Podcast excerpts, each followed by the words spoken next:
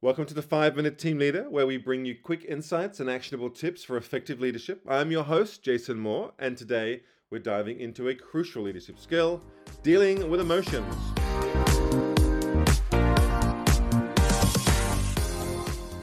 In this week's episode, we explore the science behind emotions because, let's face it, emotions play a significant role in leadership. We feel them ourselves, and we have to deal with other people's emotions too. Now, we are going to look at the science, but I'll also provide practical actions you can take to enhance your emotional agility.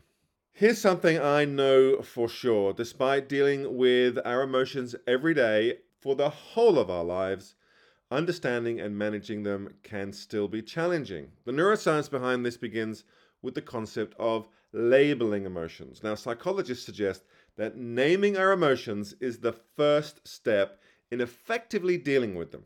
So, what's really going on? Now, in the brain, the brain is wired to process emotions in a, well, it's quite a complex way.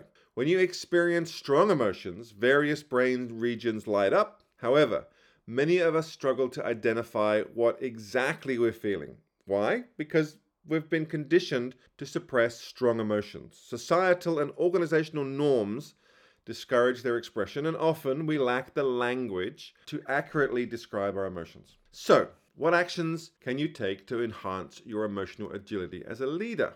What might be our act of leadership? So, here are three practical steps. Number one, broaden your emotional vocabulary. Now, when you experience a strong emotion, take a moment to identify and label it accurately. But don't stop there. Try to find two more words that describe how you're feeling. Now, I know we oftentimes rely on a very small number of words to describe our emotions. I rely on probably about three. So, good is one of them, which isn't really a description of an emotion. Uh, I, I am usually happy and I'm sometimes low energy. And that seems to be the uh, total exploration of my emotional vocabulary. But I know there are hundreds of words that can more accurately describe how I'm feeling in any given moment.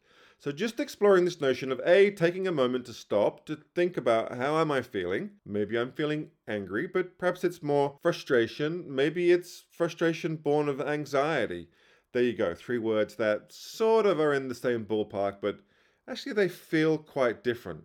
So, what this exercise can reveal is there is real depth and complexity in our emotions. And when you just stop, take a moment to think not about what's the one word that I always use, but what are a couple of words that will help me that can really help you to understand your emotions better. All right, number two, consider the intensity of your emotions. Emotions come in various flavors and in various intensities. It's not one amount of anger. I know there are certain situations in which I have felt a little sad, and other situations in which I felt quite deeply sad. And then there's all sorts of areas in between those two things. So, don't settle for basic descriptions. Don't just say, oh, I'm angry or I'm stressed. Rate your emotions on a scale of 1 to 10 so that you get more precise understanding of the depth and the urgency. So if I'm angry at a level 10, maybe my urgency to find a method to calm myself down is more urgent than if I feel level 1 stressed, let's say. So rate your emotions on a scale of 1 to 10, and you will find this nuanced assessment can really help guide your response to the situation. Because we also don't have one response to every situation. Every time I feel stressed, I don't necessarily respond in the same way. Number three, write it down. Writing about your emotional experiences can have a profound impact on your well being. Studies show that it can increase mental and physical well being.